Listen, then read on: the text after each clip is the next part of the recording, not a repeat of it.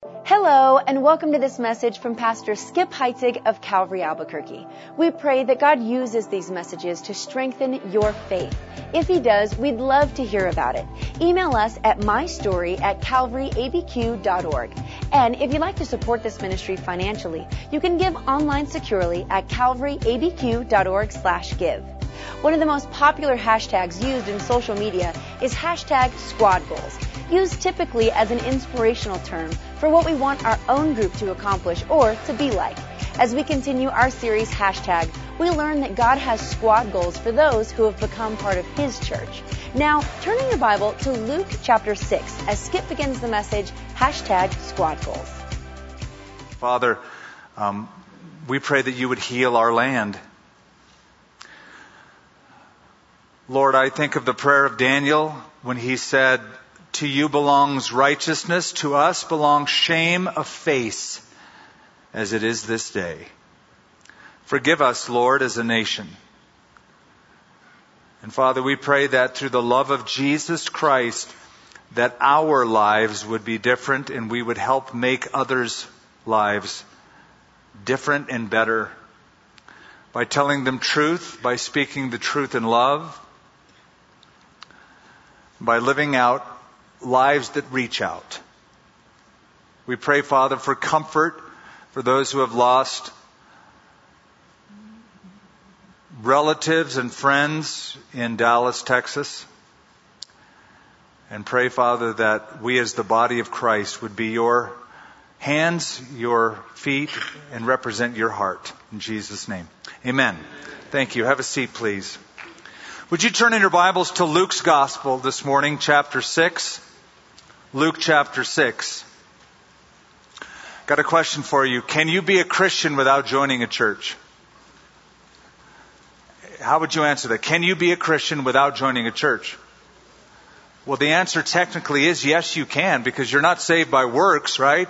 But by grace through faith, that not of yourselves, it is a gift of God. So yes, you can be a Christian without joining a church, but you know, that's sort of like saying, can you be a soldier without having a platoon or an army?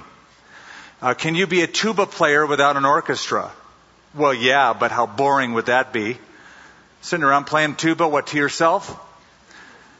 Or could you be a baseball player without a team? Yeah, you could, but how, how lame would that be just to throw the ball up and catch it all day long?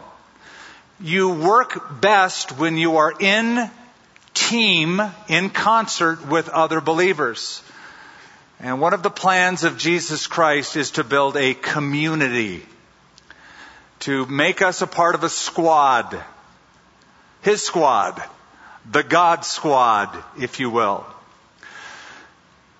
In the first book of the Bible, the second chapter, we are told it is not good for man to be what? Alone. That is not God's purpose to make us just individuals, but to integrate us with other individuals. And one of my favorite Psalms, Psalm 68 verse 6 says, God sets the solitary in families. I love that. Sociologically, we, we know, we understand that we gravitate toward a group of like-minded people that share like passions and desires. And So some will join a science club or a debate team or the Elks Lodge or even in recovery circles, alcoholics, S plural, anonymous, saying we need others around us to help us in this process. But did you know that the church is the only institution Jesus ever promised he would build? He said, I will build my church. I would say if you are not aiming for that goal, then you're actually fighting against what he is trying to accomplish. Squad goals, as you have heard, is a hashtag used in social media, used some 2,300,000 times in Instagram alone besides other platforms. And the idea is these are our goals, either personally or for my group, that I want to accomplish. Did you know that Jesus has squad goals? He has goals for his team. We're going to read here in Luke chapter 6, Jesus calling his men, his followers to himself. And usually, you know, when we think of the life of Jesus, we sort of think of Jesus preaching to the crowd or teaching a multitude or healing the sick. But did you know that the lion's share, the bulk of Jesus' ministry was training this group of men that we call the disciples? So let's look at this first calling of Jesus in Luke chapter uh, 6. Um, it's not the first calling, but it's the first time we read it in this book, Luke 6, verse 12. Now it came to pass in those days that he went out to the mountain to pray and continued all night in prayer to God. And when it was day, he called his disciples to himself, and from them he chose twelve, whom he also named apostles. Simon, whom he also named Peter, Andrew his brother, James and John, Philip and Bartholomew, Matthew and Thomas, James son of Alphaeus, Simon called the Zealot. Judas the son of James, and Judas Iscariot, who also became a traitor. There are four times that list appears in the New Testament Matthew, Mark, Luke, and the book of Acts. And there are certain differences, but there are some similarities. For example, Peter is always named first, Judas is always named last. You always read of James first and then John. They were brothers, but James is listed first, never John and James. It's always James and John, presumably because James was the oldest. Just a little bit of trivia. Out of this calling and selecting these men, we get four goals that are presented to us. There are many more, by the way. If we were to tell you all the goals that Jesus has for his followers, we would have to do a whole series on that. But we want to just look at four. And the first is to radiate loyalty. To radiate loyalty. I want to zero in on a particular word. Look at verse 12 once again. It came to pass in those days that he went out to the mountain to pray and continued all night in prayer to God. So after a time of prayer with his father alone, now he picks his team. And when it was day, he called his, here's the word, his disciples. He called his disciples. A disciple is a learner. That's what the word mathetes means. A learner. Um, one who submits himself to a mentor. One who follows another. Uh, in the old days, uh, in the rabbinic model, students or learners, disciples would choose their rabbi, sort of like people going to a church today. Nah, I like this. No, I don't like that. Uh, I'm going to go here. In those days, disciples chose what rabbis they wanted to sit under. Uh, but that's where this is different. Because it wasn't so much them choosing Jesus as much as Jesus, the rabbi, choosing them. Jesus will say in John chapter 15, You didn't choose me, I chose you and ordained you to bring forth fruit. It will be Jesus who says, Follow me. And he didn't mean on Instagram, he meant follow me. It will be Jesus who will say, Take my yoke upon you and learn from me. That's what a disciple is one who follows, one who learns from, one who submits to. All right.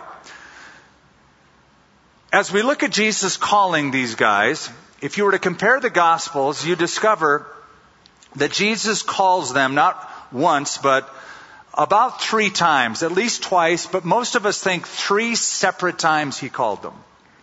This is interesting. The first time is mentioned in John chapter 1. Our Lord Jesus is down by the Jordan River where John the Baptist is baptizing.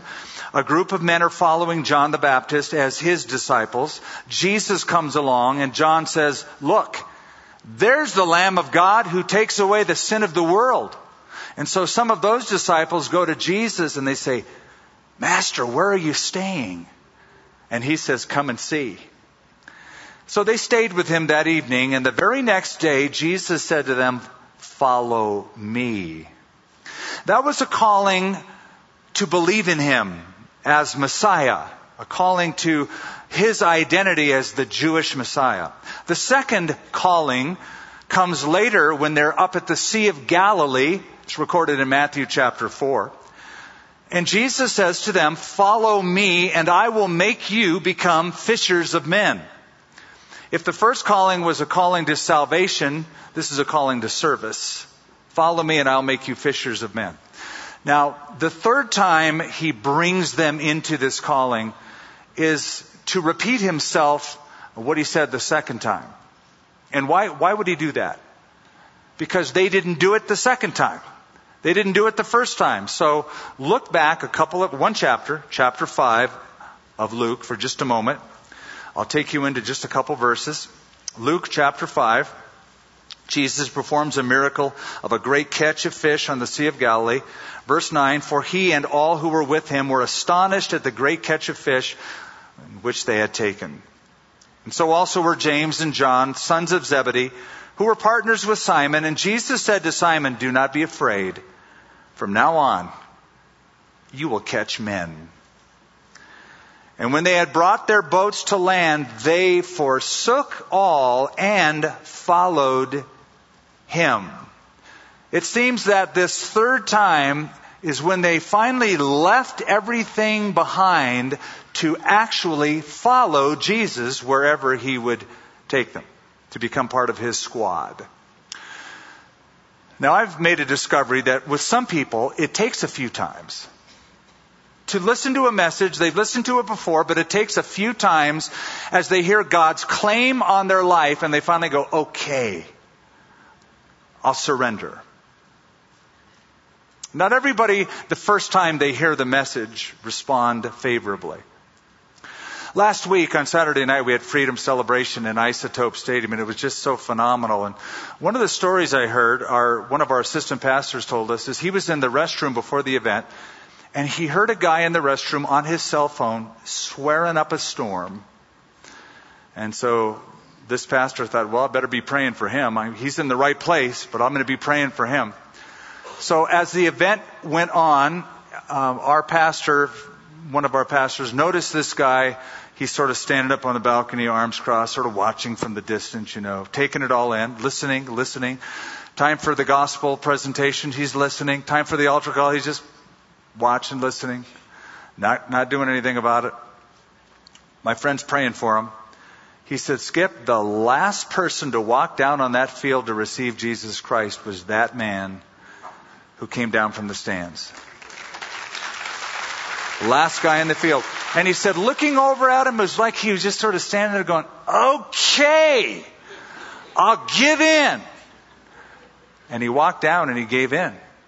He forsook all and followed him. I've also discovered that God calls all of us in stages. First to salvation, but then also to service. Haven't you discovered that in your Christian walk, He not only calls you to believe in Him, but then He calls you deeper and deeper and deeper in that following of Him? Jamie Buckingham wrote, Christianity is more than obstetrics. It's also pediatrics, public health, internal medicine, diagnostic care, surgery, and geriatrics. In short, it's a life of discipleship. Years after Jesus had gone to be with the Father, his followers were still known as disciples. You never outgrow the need to listen, to learn, and to follow. So look at verse 13. When it was day, he called his disciples to himself. Mark that. He called them to himself. Mark's account of this is he appointed 12 that they might be with him. That's where discipleship begins. He calls you first to be with him, to establish a relationship, a personal relationship with him, where you hang out with him. You listen to what he has to say. You develop a friendship with him. You know, after three and a half years, these disciples, they were Jesus' friends. Didn't Jesus say, I'm not going to call you servants now. I'm calling you my friends. You know, they camped out with him. They ate meals with him. And I believe they had some fun together. I don't know how you picture it. You might still have the little halo thing going on in their head, like all the holy cards, but I think they had a lot of fun together. And I say that Jesus had a sense of humor. My belief he did. First of all, you couldn't pick the crew he picked unless you had a sense of humor. Number two, he gave him some of the craziest nicknames ever. And number three, he made statements even to the crowd like, you guys, you strain at a gnat, but you swallow a camel. They knew in those days that was a joke. And in the very least, you got a snicker out of that crowd. Jesus, I believe, had fun with his men. However, discipleship is far more than just having fun with Jesus. It's far more than just hanging out with Jesus. To be a disciple means you obey Jesus. For it says here, as we read, they forsook all and they followed him. Let's pretend for just a moment. Can we do that? Can we play Let's Pretend? Let's pretend I'm starting a company and I have big vision for this company. I want to hire you as my assistant. So I tell you, and the company's growing here in the States. We got an office here going great guns. It's very successful. I want to hire you as my executive assistant. And I tell you, I want to expand this company so big, I want offices all around the world. So I'm going to be traveling overseas. I want to keep you here in the States. Um, I'll make sure that I send you letters regularly. You'll get my instructions. But I want you to stay here, build a company while I go to Europe and put in offices elsewhere. So you say, I'm game, I'm in it. So I go away for a long time. I come back several months, almost a year later, and as I'm driving up to our corporate offices here, I know something's wrong because I see the grass has grown pretty tall. There's weeds everywhere. A couple windows shattered and haven't been repaired. I go in the lobby very sheepishly only to discover the receptionist has her feet up on the desk, doing her nails, chewing gum, listening to her music. And I go, something is not cool in this company people are slacking off. And so I, I finally ask for you, and they say, oh, he or she, they're in the back. I go in the back, and there you are in the conference room playing chess with your shoes off. You're just having a good old time. And I say, what's up? What's wrong? And you look at me and go, what do you mean what's wrong? I say, wait a minute. I, I spelled out my intentions clearly. Didn't you get my letters? And you say, oh, oh yeah. We got all your letters. In fact, you'll be happy to know that we had letter study every Friday. We got together in small groups and discussed the meaning of your letters. In fact, some of us have underlined in yellow key words in all your letters. And more than that, we have even committed to memory whole sentences and paragraphs of your letters. And I would say to you, that's wonderful that you've done that. But did you do what I wrote? And you say, do? Why would we have to do anything? You get my drift, right? I don't know what your view of discipleship is. But do you know what Jesus' view of discipleship is? He says what it is in verse 46 of chapter 6. But why do you call me Lord, Lord, and you do not do the things which I say? So, squad goal number one for Jesus is that you become a disciple, which means you radiate loyalty in listening, following, submitting to. Second squad goal, cultivate maturity. Go back to verse 13. I wonder if you notice this. And when it was day, he called his disciples to himself, followers, and from them he chose twelve, whom he also named what? apostles. Different designation. Disciples, you follow, you listen, you adhere, but now you are apostles. That's his designation. What's an apostle? You know, a lot of us don't really know. Uh, to us, we interchange those terms. You know, there's the 12 disciples, apostles, whatever. It's probably a synonym. I mean, they all sound alike. Disciple, apostle, epistle, one kid even said in school, an epistle is just a wife of an apostle. so what is an apostle? An apostle means a representative, one sent out to do a task, one sent out on a specific mission to do a specific task. In classical Greek, the word apostle meant a fleet of ships going on an expedition. So, Jesus takes disciples learners, followers, and turns them into apostles, representatives, one sent on a task. To his disciples, he will say in John chapter 20, as the Father has sent me, so I also send you. That's his pattern. God's pattern is to take those who are saved and make them those who are sent. Right? Jesus says, I will make you fishers of men. So followers of Messiah need to become fishers of men. Now listen, here's why, here's one reason why this is important. If you want your discipleship to be amped up to a new level, enter into apostleship. Enter into being sent. If you're just sort of experiencing a ho hum humdrum Christian experience, yeah, I go to church, yeah, I do my little thing. You want to see that taken into a turbocharged reality? Take the next step. Cultivate maturity. Be somebody who is sent out because being sent out an apostle will save you from turning inward, getting closed off, and being secretive about your discipleship. It was William Barclay who said discipleship kills secrecy. Or secrecy will kill discipleship. And if you want discipleship to be amped up and vibrant and growing, it's called apostleship. It's where you say, Lord, I, I take, I take this calling seriously. I want to impact my world for your glory. I've told you about this for years if you've been here for years. Um, but I, I, still have this book in a prominent position in my library at home. Um, I bought it because of the title, not because I knew anything about it or the author, but the title is Why Churches Die. Now, every pastor would immediately want to buy that book. Why Churches Die. Hollis Green said churches die for a number of reasons, and he wrote chapters on it. Number one, when converts don't become disciples, that is, people who come into the church, they want to join the church, they don't really become disciples, followers. Number two, when disciples don't become apostles. They just cut short that natural flow toward maturity. Churches always have a danger of turning inward. Churches always have a danger it's called the Bless Me Club. We turn into a Bless Me Club. You got an hour to bless me. Okay, I've been here 30 minutes. You haven't blessed me yet.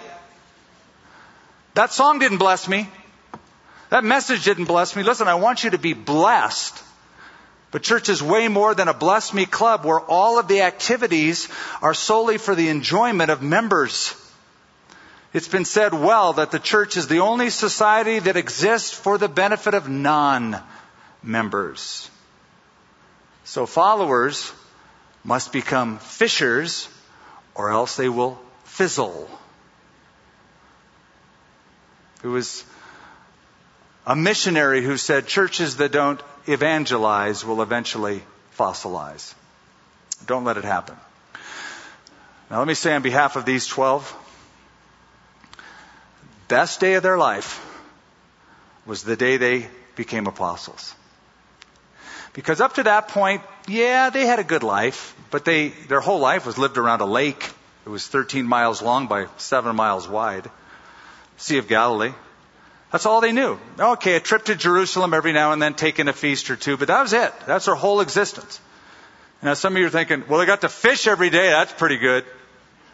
That gets old real quick. Jesus would take them and send them out, and Peter will throw out the net and catch 3,000 souls on Pentecost in Jerusalem. He'll make it to Rome to bear the gospel. John will get sent to Ephesus and become a leader in Ephesus. He'll be exiled on Patmos. You go, that doesn't sound like fun, but there in Patmos, he'll get a vision. It's called the book of Revelation.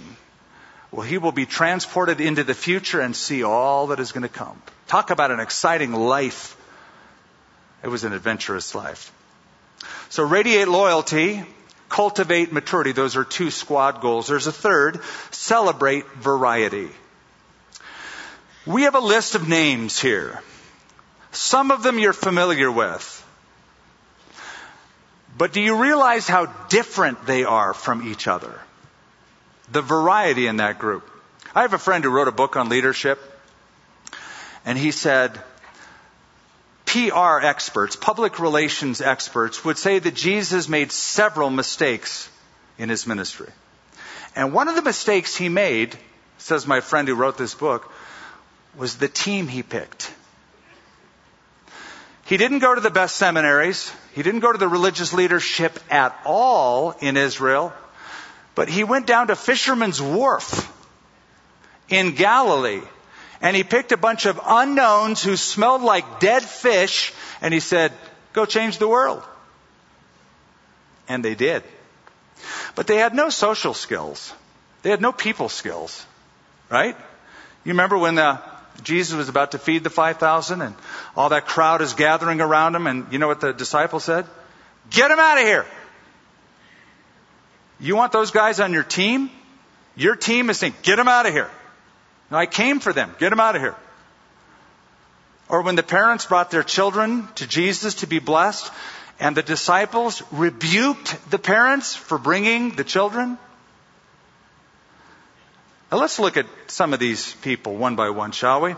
First on the list, Simon, whom he also named Peter. What do we know about Peter? Well, he was impulsive, for one, right? He wasn't the guy to let things happen. He's the guy to make things happen. And it got him in trouble. He was the guy who stepped up when Jesus announced that he was going to Jerusalem to die on a cross and be raised the third day. And Peter steps in and says, we're not going to let this happen, Jesus. You know, I'm the protector. Far be it from you, Lord. We're not going to let this happen. And Jesus said, Get behind me, Satan. You're not thinking like God thinks. You're thinking like a man thinks. Peter was the guy who pulls the sword out in the Garden of Gethsemane and gets the ear off of the servant of the high priest. And Jesus says, put that back. Those who live by the sword will die by the sword. Peter was going for his head. He missed, got his ear. That's Peter, impulsive Peter. And Peter denies Jesus that he even knew Jesus. He's on the team. He's on the squad. Impulsive Peter. Look who else. And Andrew, his brother. Now, Andrew is a name that means manly. Manliness. He was the manly man. He's Peter's brother. He was once a disciple of John the Baptist. He was the first disciple of Jesus. But he was reluctant to trust God. When those people gathered to be fed by Jesus on that mountain, it was this guy who said, Well, we have a few loaves and fish, but, listen to what he says, but, what are they among so many? He didn't believe anything good was going to come out of that. He's on the team. Put him on the team. He's on the squad. Look who's next. James and John. We, are familiar with James and John. They were in a fishing business with their father Zebedee. They were known as the sons of Zebedee. Jesus gave them a nickname. Do you remember what it was? Sons of Thunder. I think that was an inside joke. Because these were the guys, when they were going through Samaria, and the Samaritans weren't too keen on accepting Jesus or his mission, it's James and John who said, and they were honest, do you want us to call down fire from heaven and nuke them? We'd love to just destroy them. They hated the Samaritans. You got two racists on Jesus' team. Bring them in. They're on the squad. James and John. Look who's next. Philip. Philip is mentioned. Philip, a great guy, but slow to comprehend spiritual truth and spiritual potential. Again, it's that scene of the feeding of the 5,000. The loaves and the fish are brought to Jesus. And Philip is the CPA of the group. He starts calculating. He's going, 1000 divided by 3 times. Hey, 200 denarii worth of bread. He had to count to come up with 200 denarii. Three quarters of a year of a man's wage is going to foot this bill. Well, that wouldn't even be enough to foot this bill. He's on the team. The guy who's reluctant, the guy who's kind of like, I'm a numbers guy, he's on the team. Look who's next. Bartholomew. Now that sounds apostolic. I am Saint Bartholomew. Bartholomew is also called Nathaniel in the Bible, and he is the first to ditch the idea of Jesus as the Messiah. The first thing he hears and the first thing he says is negative. So Philip comes to him and says, We found the one who is the Messiah, Jesus of Nazareth. You know what Bart says? Nazareth? Can anything good come out of Nazareth? He's on the team. Put him on. What a motley crew we have so far. Look who's next. Matthew. What was he? Ah, Matthew was the tax collector, worked for the Roman government. And did you know in, in Jewish reckoning 2,000 years ago, murderers, robbers, and tax collectors were all classed together? The religious leaders say to the disciples, Why does your master eat with tax collectors and sinners? Matthew the tax collector. Next on the list is Thomas. Thomas was the doubter. He's the pessimist of the group. In fact, his name has become axiomatic for skepticism. We call somebody who doubts, what do we call him? A doubting Thomas, based on this guy. Thomas always saw the dark side of every situation. Give him a scenario, he'll see the bleakest side. So, after Lazarus dies, Jesus says, I'm going to Judea. And the disciples go, Judea? They, they're trying to kill you down in Judea. Thomas says, Let us go with him that we may die with him. what? You want this guy on your team? By the way, there's one on every team. There's always a Thomas on some team. Just sees the darkest, worst side of the situation. Next on the list, and I'm not going over everyone in depth, but, but James, the son of Alphaeus. Now, this is what's interesting. We don't really know much about him. We know his name, and we know his dad's name. He's the son of Alphaeus. But we don't know anything else. And I like that he's on the team because he's sort of like a wallflower. He's silent. And I think every squad is filled with godly, good, wonderful, hardworking, but the silent types, they don't want to make a whole lot of motion, but they're there. And they're part of the team, and Jesus picks him.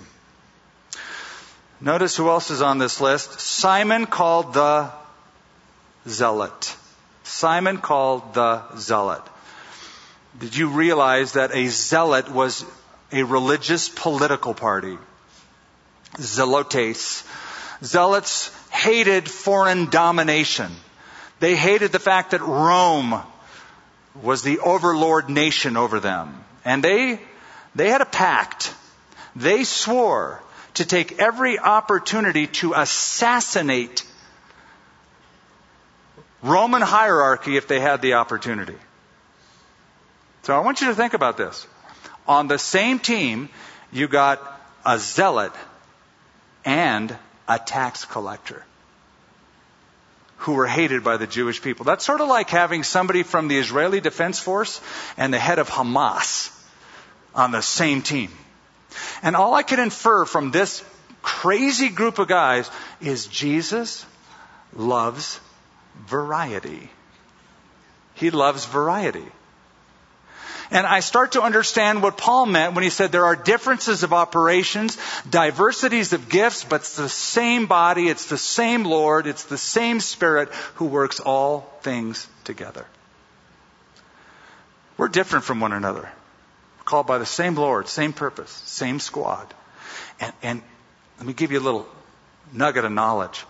God reserves the right to use people you don't like people that you disagree with, people that hold a different position from you theologically, well, they're, they're post-tribulationists.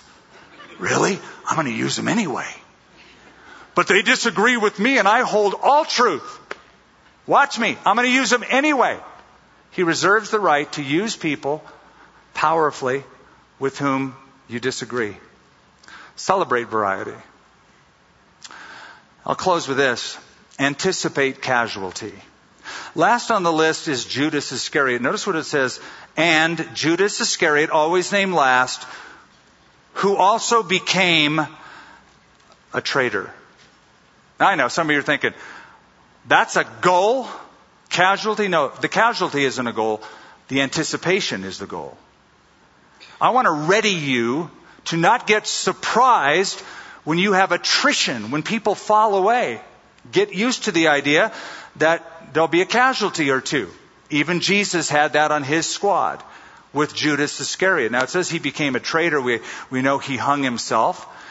But you know what? Judas was the guy that nobody suspected. They didn't think he'd be the traitor. They were surprised to find out he was the traitor. And that's after hanging out with him for a long time. That shows you you can, you can be a hypocrite really well and go undetected for a long time. In fact, he was the guy that you thought, I want him on my team. Because he was the guy when that woman broke that alabaster flask of ointment and poured it on Jesus' feet. It was Judas who said, that ointment could have been sold for a lot of money and given to the poor. And We go, I want that guy on my team. He's going to save the organization a boatload of money.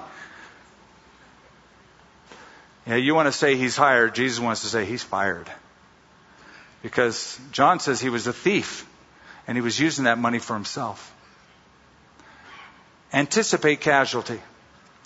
Now, you know, you know what Judas means? You know what the name means? Judas. It's a beautiful name. It means praise. That a great name. I'm going to name my son Praise. I want him to praise the Lord. Here's a guy who didn't live up to his name, and because of that, now no one wants his name. Have you ever met somebody named Judas? You never will. You won't meet a dog named Judas. It's last on the list of what to name anything or anyone. And can you imagine? Here's a guy who was so close to Jesus, three and a half years, heard the sermons, the parables, answering all those crazy questions, all the miracles he saw, and he's a traitor. Anticipate that not everyone on the squad is loyal and mature. Anticipate there will be spiritual casualties. And I will say one of the hardest things about ministry is to think of those who were once a part of us and walked with us and served the Lord who have turned away from even following Jesus at all. And if there's any comfort at all in Judas, and it's minimal comfort, it's the realization that even Jesus had a Judas on his squad. So anticipate casualty. Well, this is Jesus' team. Hmm. You know, it sort of seems like he went out of his way to pick people nobody else would pick. Remember when they picked teams in school and, and, and there was always a few people left off? I was one of those people, by the way. I remember those days. I remember that feeling. Jesus would say, I want those guys. Yesterday I was looking at my high school annual. I pulled it down. It's, it's really old. And I was looking at the year I graduated, I'm looking at all those pages where on one page it's the best dressed. Remember those pages? The best dressed, and there's this senior couple. Um, the next one uh, was um, most athletic. I wasn't on either of those pages, by the way. I was never best dressed. I was never most athletic. Turn the page. Most likely to succeed. I was not on that page. I wasn't on any of those categorical pages. But you know what? I'm in Jesus' annual. I'm in his book. I'm in the Lamb's book of life. And I love the fact that Jesus said, yeah, all those rejects, I want them for my team. Didn't Paul say, look at your calling, brethren, not many mighty, not many noble are called. A few are. I like meeting them from time to time. But Jesus' team, well, he's got us. And you know what he says? Get along and go change the world. And I'll be with you and I'll give you the power. Just be my squad. Father, thank you for these simple but very profound instructions that we get just from a simple reading of our Lord Jesus on this earth calling men to be learners, disciples, followers, and then transforming the disciple into the sent out one, the apostle. Then as we mature, we discover, oh, well, the team we have is a crazy group of people who would not get along with each other in the normal world, but you call us together in your world for your glory and your kingdom. Lord, we just want to pray for those who come to mind right now as we're praying, casualties of the faith. We can see their face in our mind. And we pray, Lord, that you'd rescue them, you'd bring them back to you. Lord, the story isn't done yet. We pray that you just redeem them and reconcile them to you and to us. In Jesus' name, amen. As followers of Christ, God has a plan and purpose for our lives. How will you live out what you learned in this message? We want to know. Email my story at calvaryabq.org. And just a reminder, you can give financially to this work at calvaryabq.org slash give. Thank you for joining us for this teaching from Skip Heitzig of Calvary Albuquerque.